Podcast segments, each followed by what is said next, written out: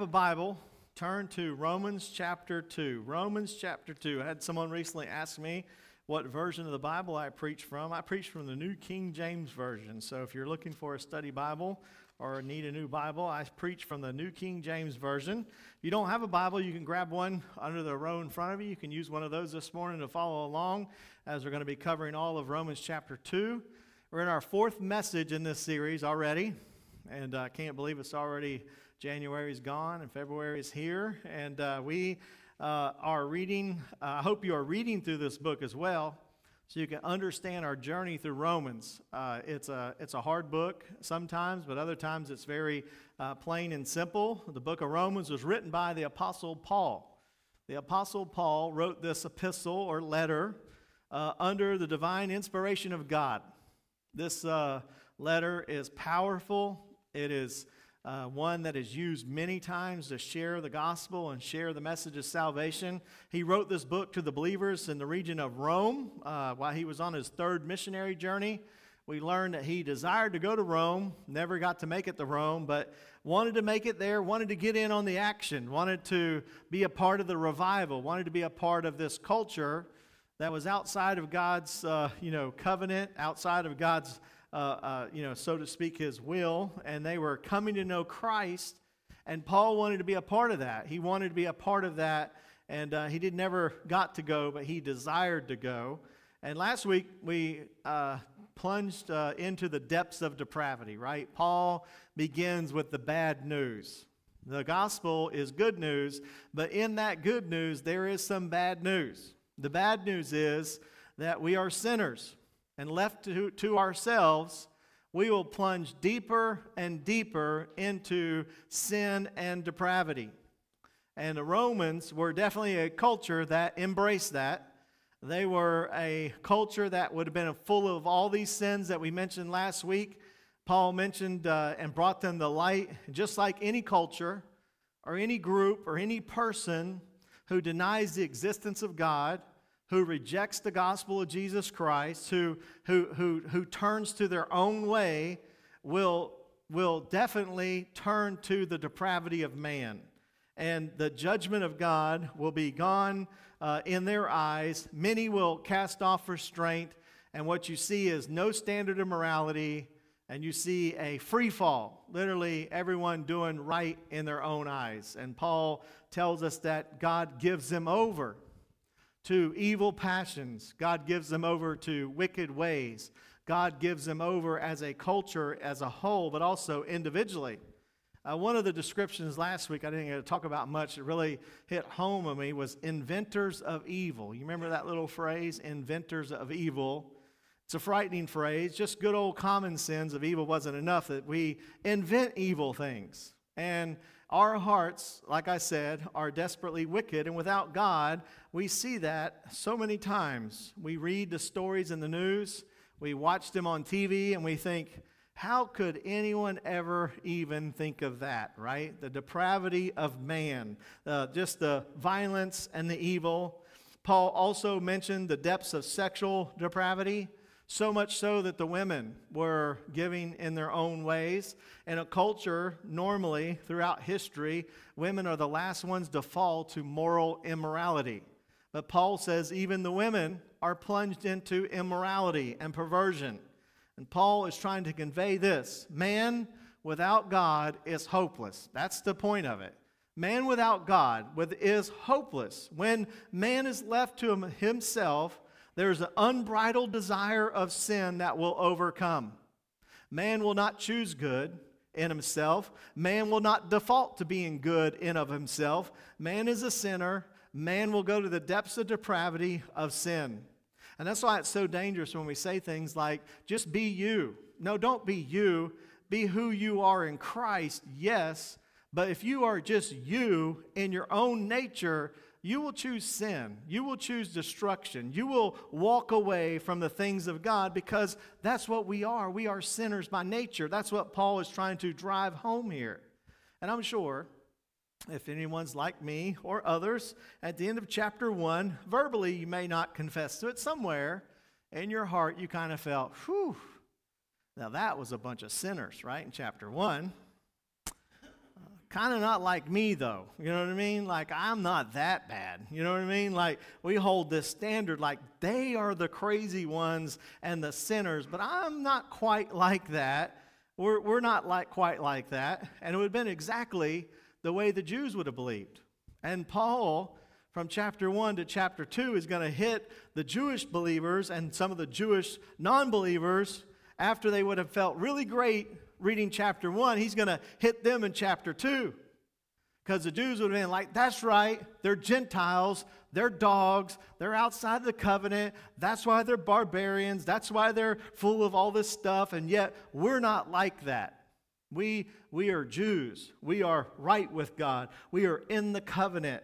And they would have said, Get him, Paul, right? That's ridiculous. Call him out. They would have just been pointing the finger, kind of laughing, so to speak. Recently, I got a new truck. I got to buy a new truck. And uh, for my whole life, I drove Fords. In high school and in college, after I graduated, I think I came home from the hospital in a Ford. Uh, I just a Ford guy and uh, went to school in Alabama. If you were anywhere in Alabama or from around here, you took pride in what kind of vehicle you drove, all right? So if you drove a Ford, you automatically talk trash about Chevys, right? Like cheap, heap, every valve rattle, oil leaks every time, right? That's you just kind of know those things. And so it's kind of like a rival. Well, however, 10 years ago, a friend of mine was selling a Chevy truck. And I liked that truck, and so I decided it was a deal I could not pass up. So I bought uh, my first Chevy truck. And boy, I felt ashamed. Let me tell you, when I drove home, I felt, man, I had let my family down. You know what I mean? Like, I my dad is so ashamed. And, but just kidding. I love the truck. I immediately started talking bad about Fords, though. Found on road dead, right? You know, uh, you know, always talking about fix or repair daily, right? And talking about Fords and talking about people who drive Fords. And, uh, and, and, over the last few years, my Chevy truck got to the point where it was almost 10 years old and started breaking down. It wasn't very dependable. So I said, I'm going to get me a new truck and I'm going back to a Ford, right? I'm not driving this Chevy anymore. So immediately, I got right with the Lord and I bought me a Ford. That's what I say, all right? Got back right with the Lord. So I kind of been like Jonah the last 10 years. I'm, I'm a new man now, right? So started talking a little trash to those driving Chevys again, all right, like Brian and uh, like others, Jason, feeling really good about my Ford until a few weeks ago it started acting up. Took it into the dealership. It's been being worked on for two weeks now, all right, still in the shop, all right. And of course, the great encourager Brian is. Everybody says, Oh, it's so great. Brian's such an encourager to you. He uh, pointed out the other day, just asked me, Why are you not driving your new Ford with a smirk on his face? Because he drives a Chevy. Here's the point, though they're just vehicles, right? Ford, Chevy, whatever you drive, every vehicle has problems. There's not a vehicle that's lasted and is perfect, that doesn't let you down, that's not going to have a dead battery, that's not going to have parts that fall apart or parts that doesn't work or eventually wear out. There's no perfect vehicle. There's not one. And there's always going to be something with them that's going to break down. That's what chapter 2 is all about. You may think you're superior, because according to your standard, you're better than someone else. But Paul is going to remind the Jewish people and us this morning that you may think you're self righteous and you may be pretty confident after chapter 1. But let me tell you what he says in chapter 2. He tells the Jews, and us and anyone else who thinks they're morally superior that you are just as guilty before the Lord as anyone else. That's what he gets to them. And he's saying, You may be religious, you may be moral, you might have the right title, you might say you are religious, but you are immoral, you are a sinner, and neither Jew or Gentile is perfect or righteous in the sight of God when we stand in our own righteousness. So this morning, let's dig into chapter 2. I want to begin in verse 1, and I want to read the first two verses. I'm just going to work, work through it verse by verse, and uh, when we get to the end here, I'll draw some conclusions. All right, so chapter 2 of Romans, verses 1 through 16. Therefore, you are inexcusable, O man, whoever you are who judge. For when, in whatever you judge another, you condemn yourself. For you who judge practice the same things. But we know that the judgment of God is according to truth against those who practice such things right from the start. Paul begins saying, You're inexcusable. Like, just as he said, people who say there is no God is without excuse, you and your self righteousness is without excuse. You have no excuse because you are judging people who are sinners with a standard that you are guilty of yourself. That's the key.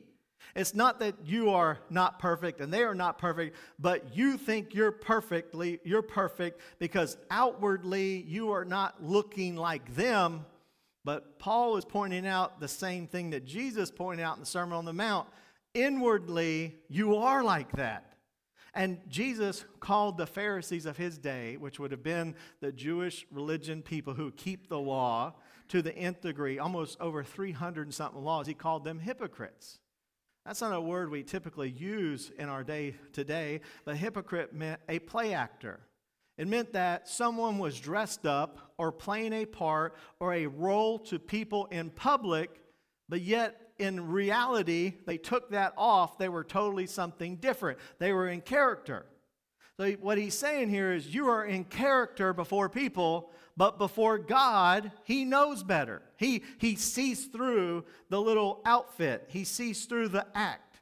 And you are not perfect because inwardly you are the same way. Remember, Jesus addressed this as well. He said, On the outside you look well, but on the inside you are full of dead men's bones. He, matter of fact, even told them, You are like whitewashed tombs, meaning it looks good on the outside, but you're dead on the inside. He also drilled down on the Sermon on the Mount, if you remember this. He said, You look at people and say, Do not commit adultery, but yet in your heart, you have already committed adultery and you're just as guilty and he also says, You say, I do not commit murder, but you have anger, and you are just as guilty because you have anger in your heart. Paul is saying, Who are you to be judging? Now, in our modern theology, we're celebrating because we're saying that means no judgment, right? We are not to judge. We don't judge. No, we don't judge, but it is God who judges. It is the judgment of God, not the judgment of man. God is the standard, not us, not the man. And who can stand before God in his own goodness? Not a Jew, not a Gentile. Can anyone? Look at verse 3. Paul answers his own reason. He says, And do not think this, O man, you who judge those practicing such things and doing the same, that you will escape the judgment of God. This is the verse we read together.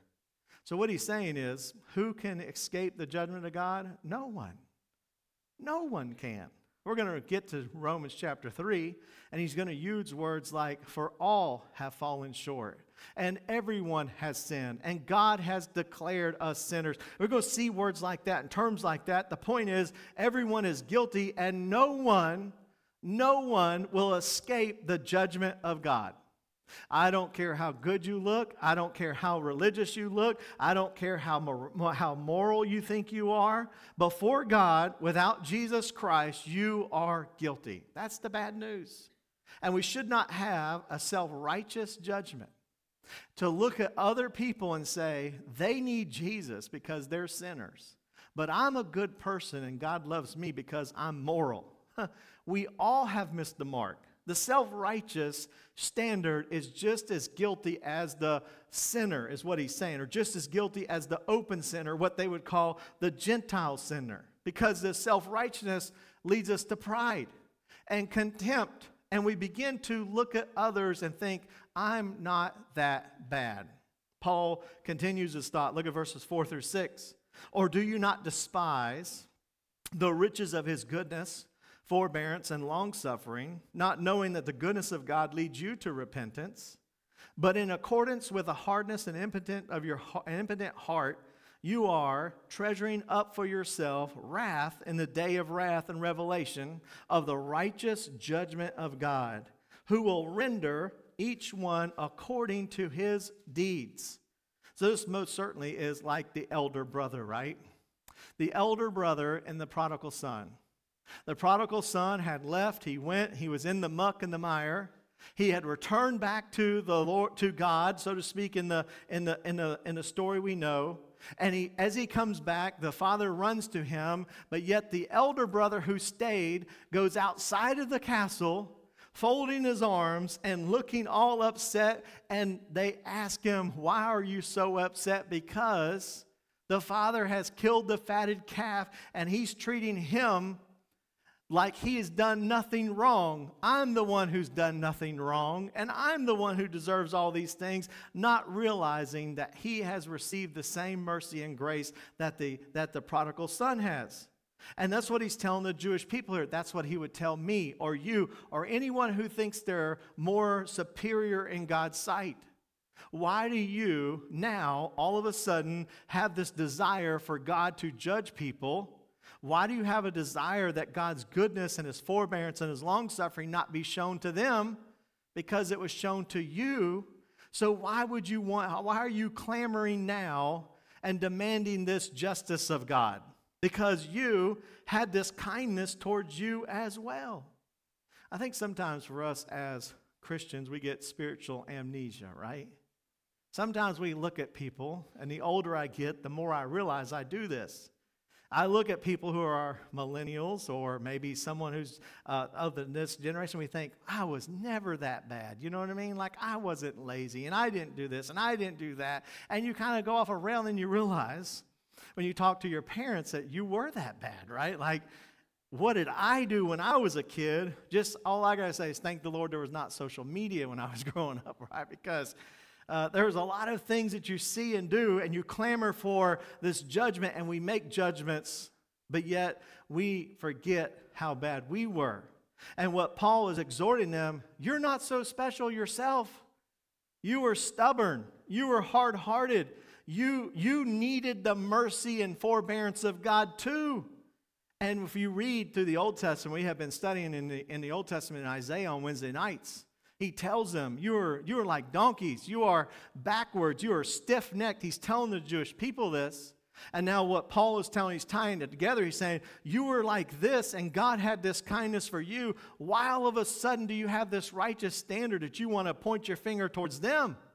You are just as guilty because of the hardness of your heart and because of you want to stand in your own righteousness. Look at verse 7. He carries on eternal life to those who are who by patient continuance in doing good seek for glory, honor, and immorality, but to those who are self-seeking and do not obey the truth, but obey unrighteousness, indignation, and wrath, tribulation and anguish on every soul of man who does evil, of the Jew first, and also of the Greek. But glory, honor, and peace to everyone who works that is good, to the Jew first, and also to the Greek for there is no partiality with God. Verse 11 is so important that by those who patiently continuance in uh, by patient continuance in doing good seek glory honor immorality or, or immortality he's saying those are the ones who have eternal life those are the ones who are seeking god pursuing god walking with god now don't get caught up in the wording of this. I know it's tough, the wording in this verse, but here's the point. The point is true faith in God leads to eternal life. And we talked a little bit in the first message about what true faith is. And it's tied to what we learned in the book of Hebrews. The book of Hebrews taught us that it doesn't matter what you say or how many times you say it, if you don't mean it in your heart or you don't obey it in your life, then it's just words. For a Jew to proclaim he is right with God because he's God's person or God's people, that means nothing. For someone to say we are in covenant with God, but yet you choose to go against God and you don't and you don't serve God or worship God, and you just say, I am a chosen person, what Paul is trying to tell the Jews is there's no partiality with God. It doesn't matter where you start or what you say, it matters where your heart is right now. And what Paul was telling the Jews is your heart is far from God, just like the Gentiles. And when your heart is far from God and you don't accept Jesus Christ or you don't believe on Christ, you're in the same condition. Even though you look morally superior, you are still guilty before God. If we run this up to our culture today and in our society today, this is the same as a Christian. We might say things like, Well, I know I'm born again, or I know I'm saved, or I, I, walked an aisle when I was seven years old, or I joined a church, or I said a prayer, or I got baptized. God's got to let me into heaven because I got baptized, right? I got the water to figure it, I got the water to show it.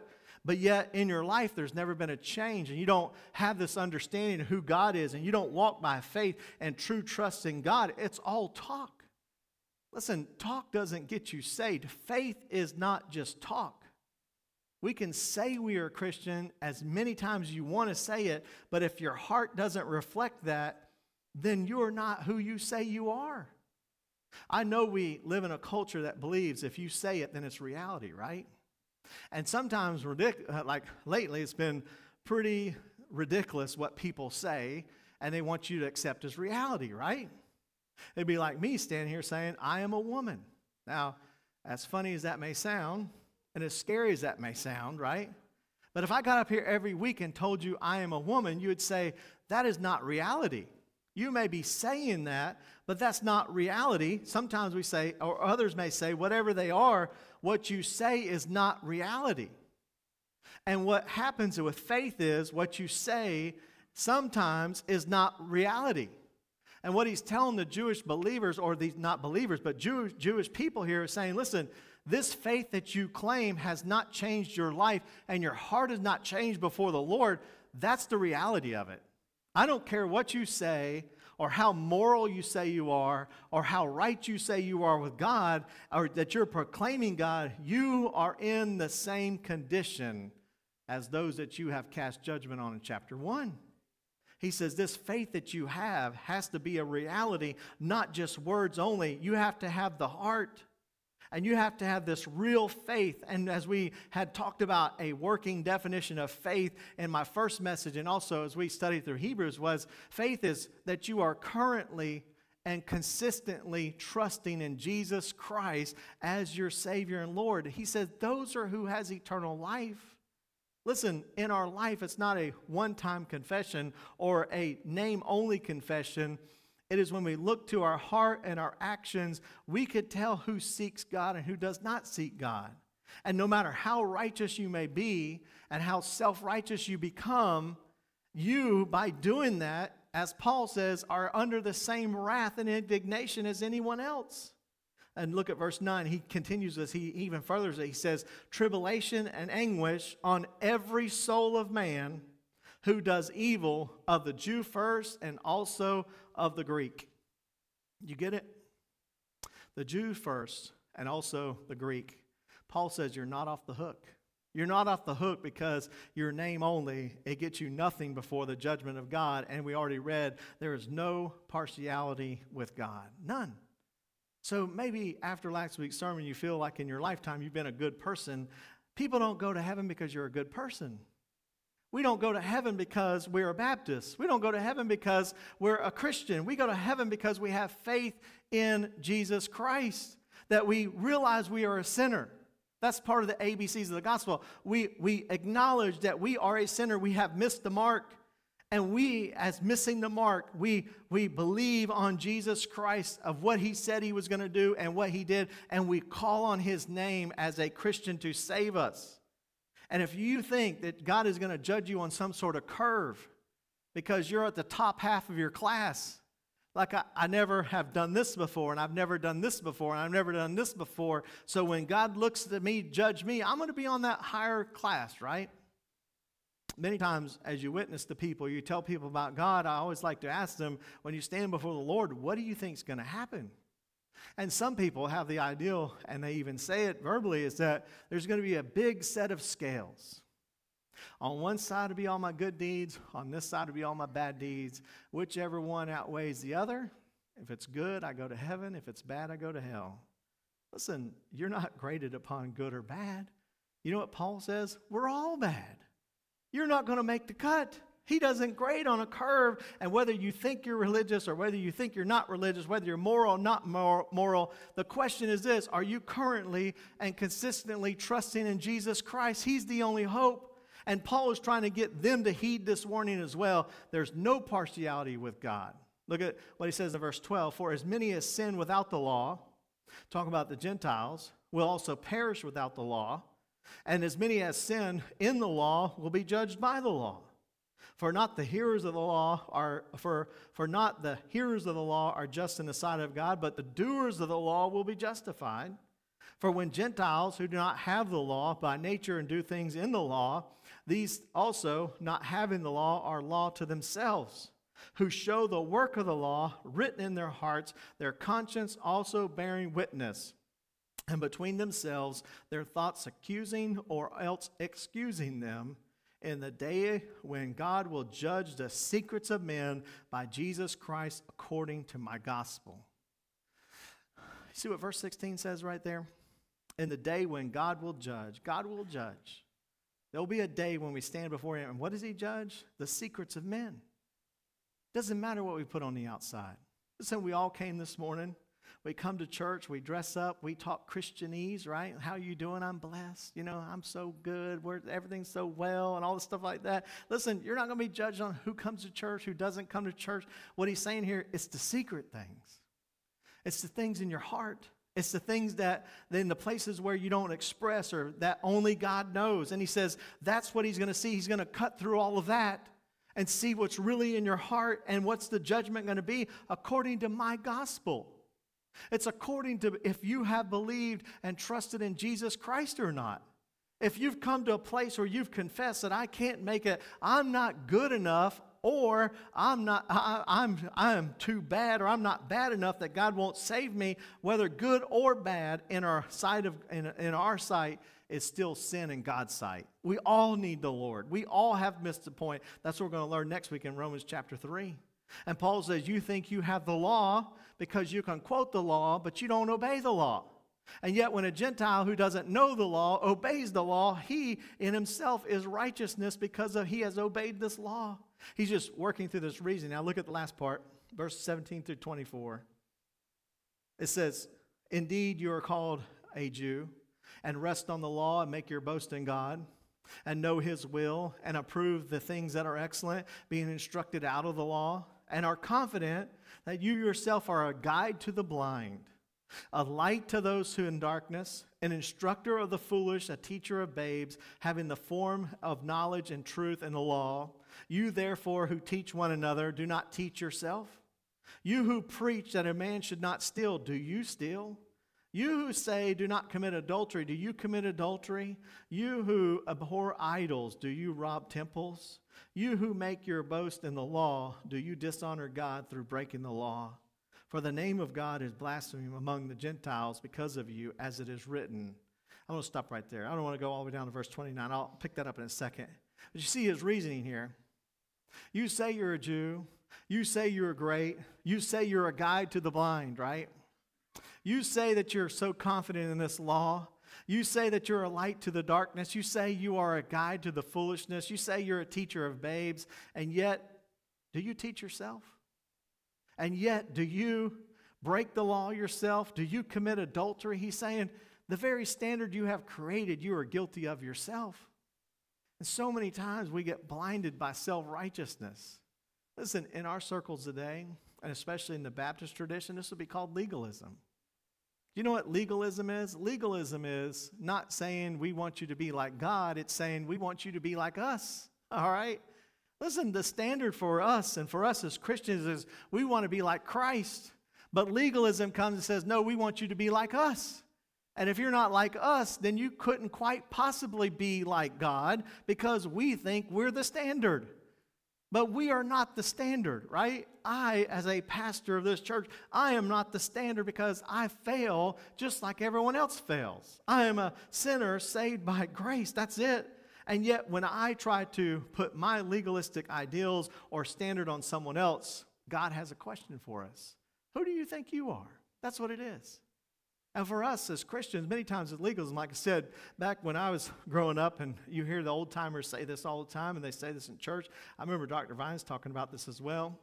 He said they would go through a service, and it'd be a church, and they would talk about all the things they don't do, right?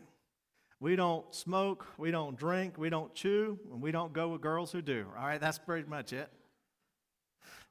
But he said they would talk about all this stuff, and he said you go outside and look, and the deacons and everyone's around the tree. It looked like a tree was on fire. They were smoking cigarettes. He thought, wait a minute, Did we not just say how moral, how moral we are and we can't, or smoking outside of the front of the church? I mean, that's how ridiculous this sounds. And Paul's saying the same thing. You are standing in contempt of these people, but your heart is far from God. And you know what he says here in verse 24? He says, You know why this culture is so far from God? Is because of you. You were the chosen you were the ones to take the gospel or take the message of God. You were to redeem the earth. I was going to redeem the earth through you. But because of your failure, God has been blaspheming to the Gentiles. What a condemnation, right? Think of us as Christians. We have the gospel. Why do we want to be like the culture? Why do we want to be like the world? Why do we want to be like everything this world is? We should be radically different and we should be engaging the culture and we should be sharing the gospel. Listen, the solution to this country and this world is not another president, it is the Savior, Jesus Christ. Like, we should be more passionate about sharing Christ than we are anything else in our life. Listen, I'm guilty of this as well. I get upset and I watch the news and I think of all these things and I think about how bad our culture is and how bad our country has become. And then before I go to sleep at night, I'm reminded how many people did I tell about Jesus Christ that day? Not one single person. How do we expect to change this world when we know the only hope is Jesus Christ? And if we're not sharing Jesus Christ, then we become hypocritical. Listen, sinners are going to sin, that's in their nature. And we in our nature as well will be sinners. Only Christ can change that. And what he's saying here to the Jews, this is on you. They act like that, and you're acting like this, and you're both the same condition. Let's close out the chapter. Look at verse 25. For circumcision is indeed profitable if you keep the law. But if you're a breaker of the law, your circumcision has become uncircumcision. Therefore, if the un- uncircumcised man keeps the righteous requirements of the law, will not his uncircumcision be counted as circumcision? And will not the physically uncircumcised, if he fulfills the law, judge you who, even with your written code and circumcision, are a transgressor of the law? For he is not a Jew who is one outwardly, nor is circumcision which is uh, that which is outward in the flesh, but he is a Jew who is one inwardly. And circumcision is that of the heart, in the spirit, not in the letter, whose praise is not from men, but from God. See what he's saying here? Now, some of you, all you heard was the word circumcision. That's it, all right? And I understand that because when you study the Bible, I've used the word circumcision more teaching the Bible than I ever have in my whole life, all right?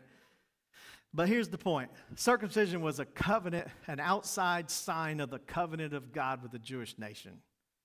And that outward symbol, I, I, I liken it or use it kind of like baptism. It is the baptism that signifies the spirit of the work of the Spirit of God in your heart. You are saved. That's why you are baptized to tell everyone what's happened in your heart, all right? You don't get baptized to be saved. You are saved, then you're baptized, all right? That's the picture of it. And so what happens is when you start saying, I'm baptized, that's how I know I've been saved. No, that's not why you're saved. You were saved by the Spirit not by the commandment or the obedience of God's command to be baptized. You're saved by the Spirit of God, by the Holy Spirit. And what he was telling the Jewish people here if you think you have been saved or you keep the law because you've been circumcised, he says you're a breaker of the law because circumcision has become uncircumcised, meaning it was useless. I always tell people if you think you're going to be saved by being baptized, you're going to go down a dry center and come up a wet center. All right? There's nothing going to happen in that action. The same with circumcision. He was telling the Jewish people, Your heart is far from God. You made an outward action, and that brought you no closer to God than, any, than, than nothing, anything else. Nothing brings you that even closer to God. And why are you bragging in that? That has done nothing. And you look at this, and what he tells them in the end is this it is not the circumcision, but it's a condition of the heart. It is the Spirit of God. It is one who is inwardly, not in the letter, but in the Spirit. And the final question from Paul in this chapter is What are you trusting in for deliverance from God's judgment of sin? Because all are sinners. We have all missed the mark. For the Jews, they were believing in all the wrong things. We are moral, we are circumcised, we keep the sacraments, we have ceremonies, we are moralistic, superior than anyone of, the, of society. And Paul tells them none of that makes you righteous before God. You are just like the Gentiles in chapter 1 you have become guilty before God because you are trusting in all the wrong things, and the same contempt and judgment you desire for the Gentiles in chapter 1 is the same judgment you're going to get from God. And listen, you may be standing tall now in your outward deeds, but God sees the heart. As we think about this chapter and closes, I want to give you a few things. One is no one escapes the judgment of God. I love this because the ground is level at the foot of the cross. I don't care if you've been a sinner for 50 years or 60 years or 70 years or whatever depths of sin that you've been in or what the society says is bad or what religious people say is bad. We all stand the same before God. Before the cross of Jesus Christ, it's level.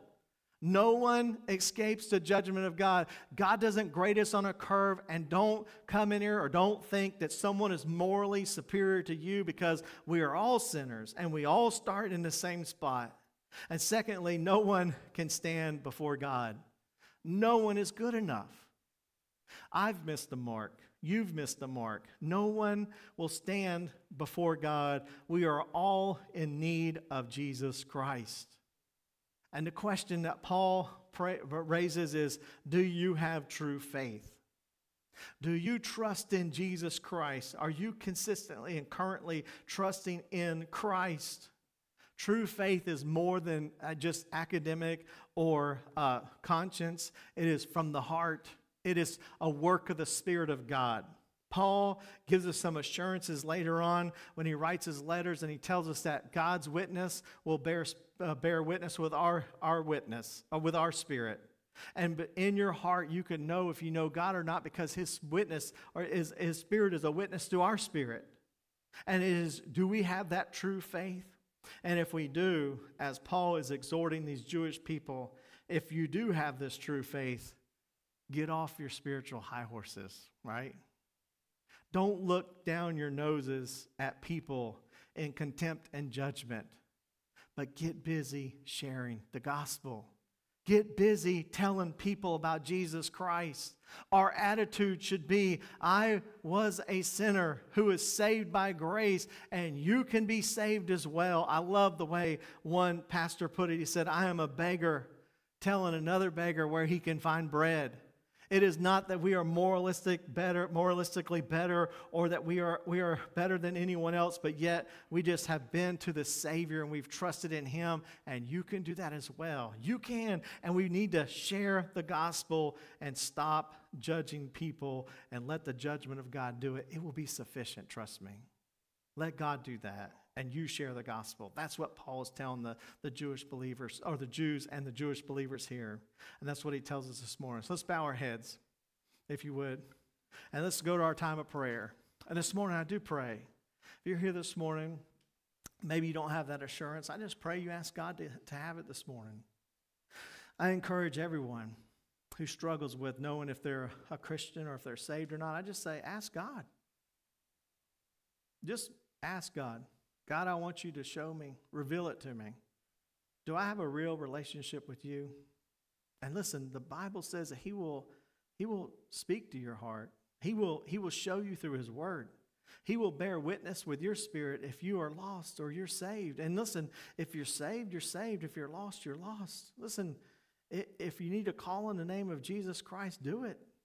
Just call on His name and say, Listen, I, I, I realize that I've been I've been putting my faith in all the wrong things. But I just want to trust in Jesus Christ. The Bible, like I said, through the gospel is simple ABC. It's acknowledge you're a sinner. Believe that Christ is who he is and what he said he has done, which is come to this earth, lived a sinless life, died on the cross, went to the grave, and was resurrected. And you can call on his name this morning. That's the C. You can call on the name of Jesus Christ and say, Lord, I know I'm a sinner.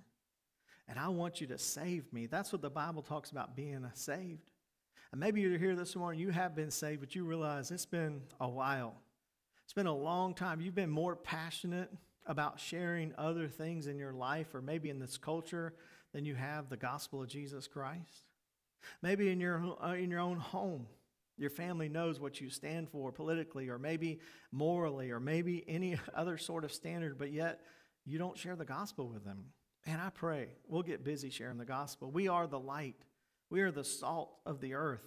And we need to be busy sharing the gospel as a church. I pray we will just commit to be ones who share the gospel. Share not our religion, not joining our church, not doing these uh, just these moralistic things, but come to know Jesus Christ. Share the gospel. Or maybe you're here this morning and you just are broken before the Lord. God has worked on your heart, and you just want God to restore you. Man, what a what a great time to call on the name of the Lord and just say, Lord, here's my heart. I've I haven't been walking with you, and I want to be restored. I love God because He's loved me. And God is not the God of a second chance, He's the God of another chance. And this morning, if you'll trust and you'll turn from your ways and say, Lord, I, I need you back in my life, I want you to pick me back up and put me on my feet again, He'll do it. He's done it for me. I know He'll do it for you. And this morning, maybe you just need to say that. I need this for my family. I need this for my life. I want to be put back on my feet again, God. He'll do it. Whatever it may be. We're going to play a song just for a few minutes. Right where you sit, I just ask you to keep your heads bowed and your eyes closed. Call on the name of the Lord. Lift your heart up in prayer and say, God, here's my heart. Speak to me this morning through your word and through your spirit. In Jesus' name we pray. Amen.